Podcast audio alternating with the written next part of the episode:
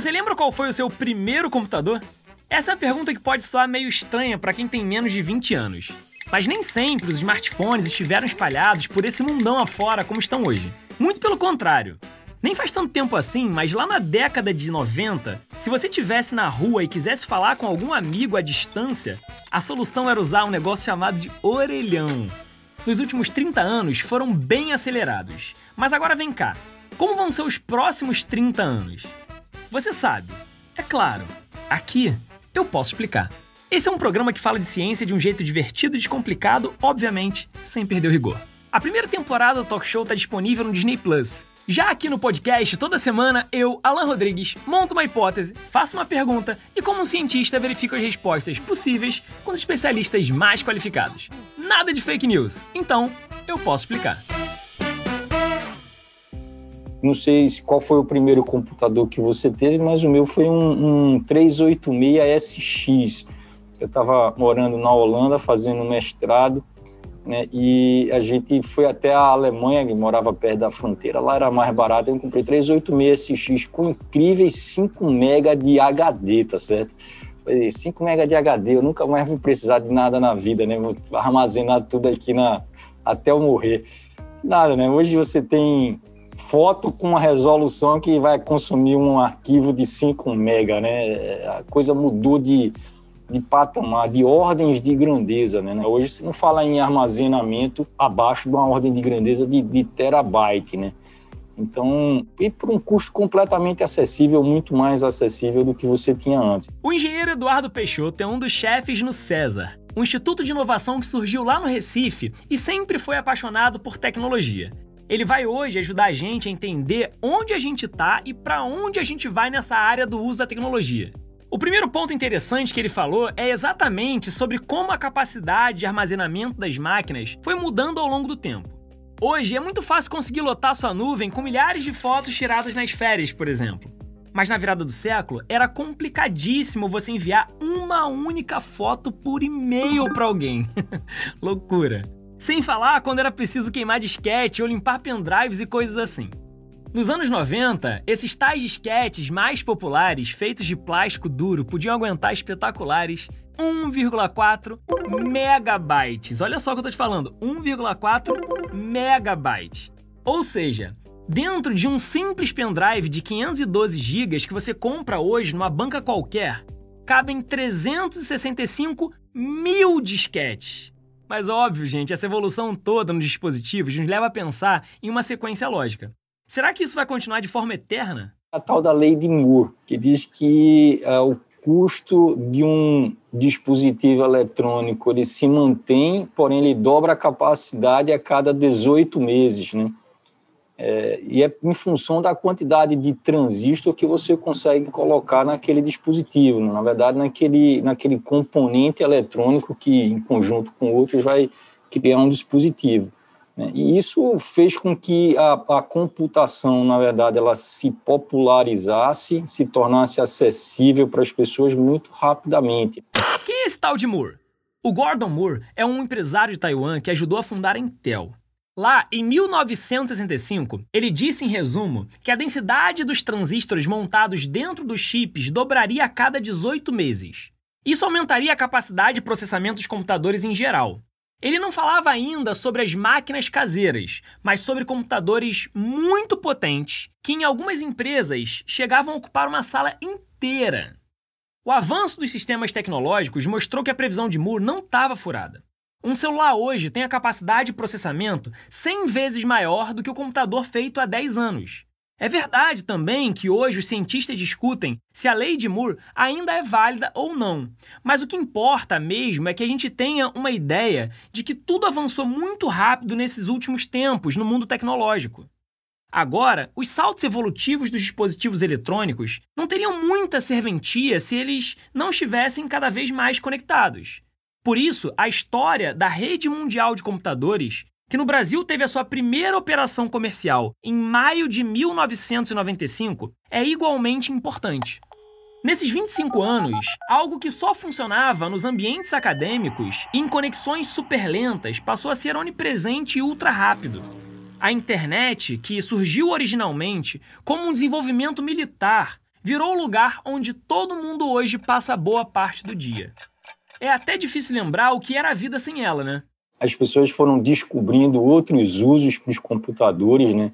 É aí onde a gente começa a impactar, eu diria, é, modelos de negócio, né? Você vê o surgimento ali do, principalmente no, no que você consegue digitalizar, né? O mercado de música, ele mudar completamente, né? Então você tem o Napster, depois tem Casar, né? É, muita gente, com certeza, que está ouvindo a gente que agora usou um desses dois aí, provavelmente o Casar, eu acho que ele foi mais popular aqui no Brasil, né? E ele, ele muda radicalmente. Na verdade, tem duas mudanças muito rápidas aí, né?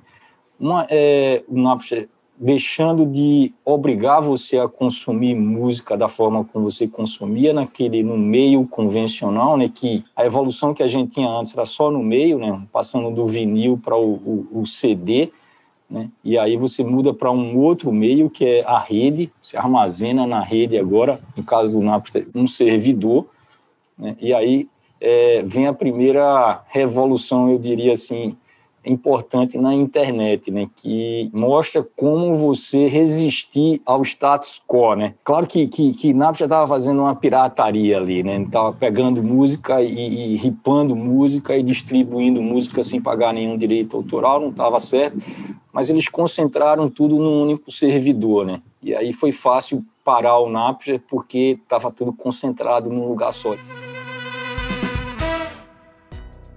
Eu sou contra qualquer tipo de pirataria, mas a ideia que o Eduardo está mostrando pra gente é super válida. Ou seja, a internet passou a ser vista como uma tela em branco para que novas formas de negócio sejam desenvolvidas. Muitos caminhos não deram em nada porque eram negócios que não conseguiam se sustentar do ponto de vista econômico. Mas o final dessa história, pelo menos até onde a gente sabe hoje, a gente conhece bem: o streaming. Então vão distribuir as músicas em vários servidores mais do que isso, né, vamos fatiar as músicas em pedacinhos e colocar pedacinhos nos computadores que estão ligados na rede e através de um protocolo que a gente chama peer-to-peer, quando alguém quiser, a gente sai juntando os pedacinhos. Se tiver muita gente com o computador ligado, que normalmente vai ter, a gente consegue recompor a música. Pronto, acabou completamente o mercado, né? Como ele existia antes, não, não era impossível parar essa mudança, é uma, é uma revolução. É, só que não era sustentável porque não tinha por trás embutido é, um modelo de receita, né? Como é que você ganha dinheiro com isso?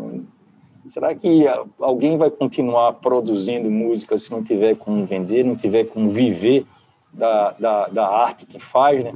E aí você tem uma revolução no mercado, as coisas vão mudando e hoje a gente vê um modelo que é mais, digamos assim, é, bom para todos, né? Que é o streaming. Você deixou de ter que comprar sei lá, 12, 15 músicas de uma vez só, passou a, a comprar uma só, né? Eu acho que essa foi a grande sacada primeiro da Apple.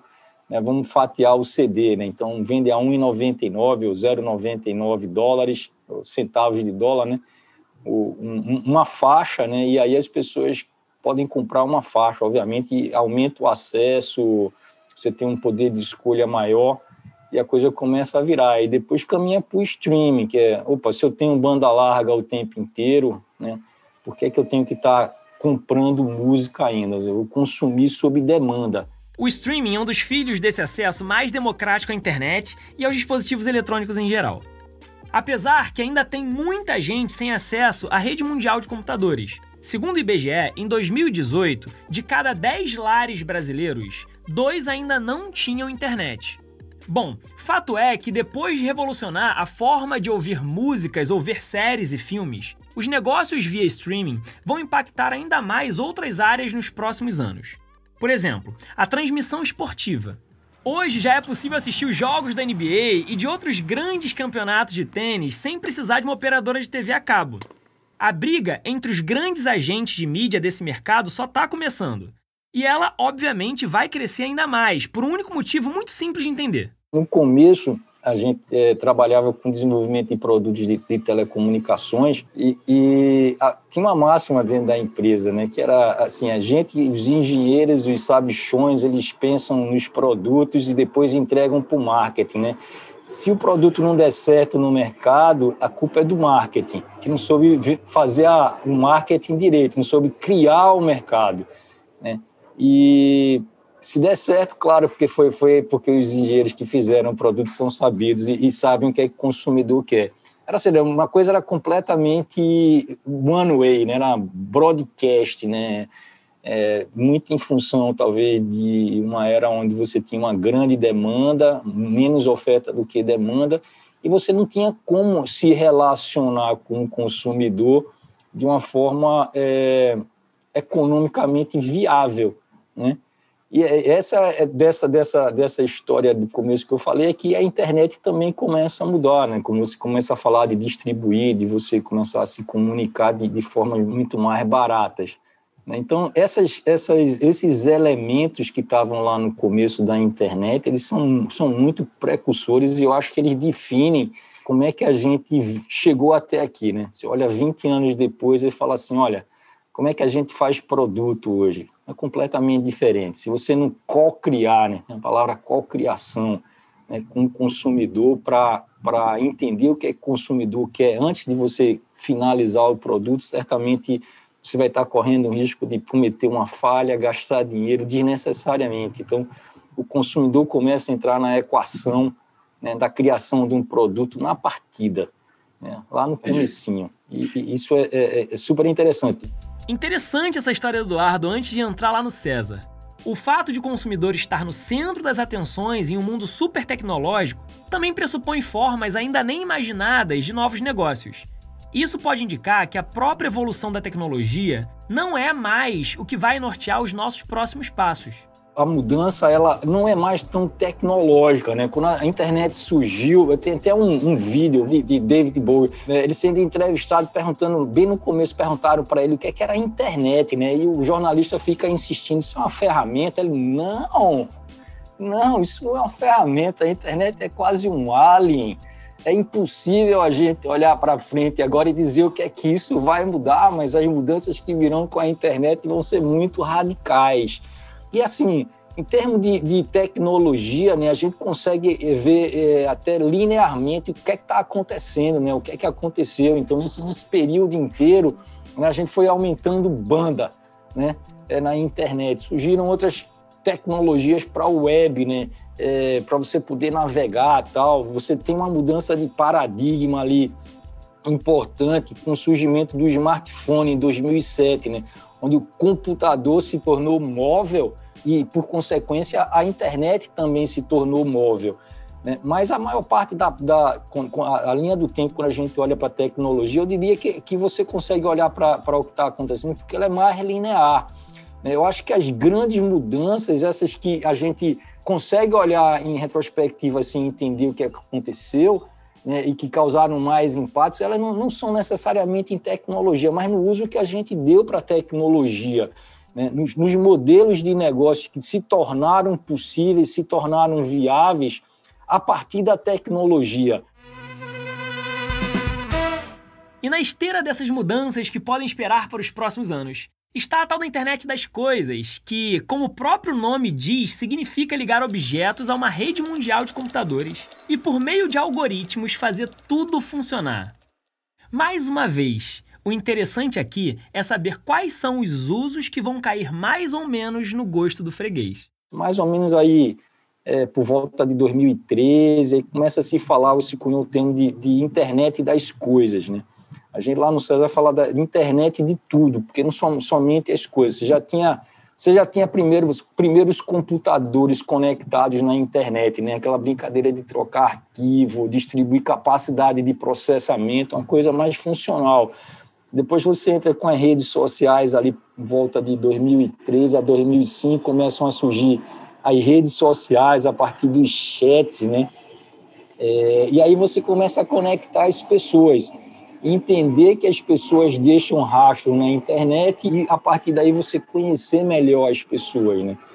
É, a partir de 2013 é, a gente começa a conectar objetos é, o que eu vou fazer com um objeto conectado na internet, né? E a maioria pensa assim, putz, é, é, vamos, eu vou acender e apagar minha lâmpada a partir do, do celular. Ah, não tem é, nenhum, nenhum benefício claro é, isso, né? Mas é muito mais do que isso, porque, na verdade, quando a gente começa a colocar sensores em todos os lugares, né, a gente começa a colocar inteligência nessa rede, né, é, a gente consegue fazer com que esses objetos eles entendam contextos e passem a tomar decisões pela gente, né, é, e vai facilitar a vida, né?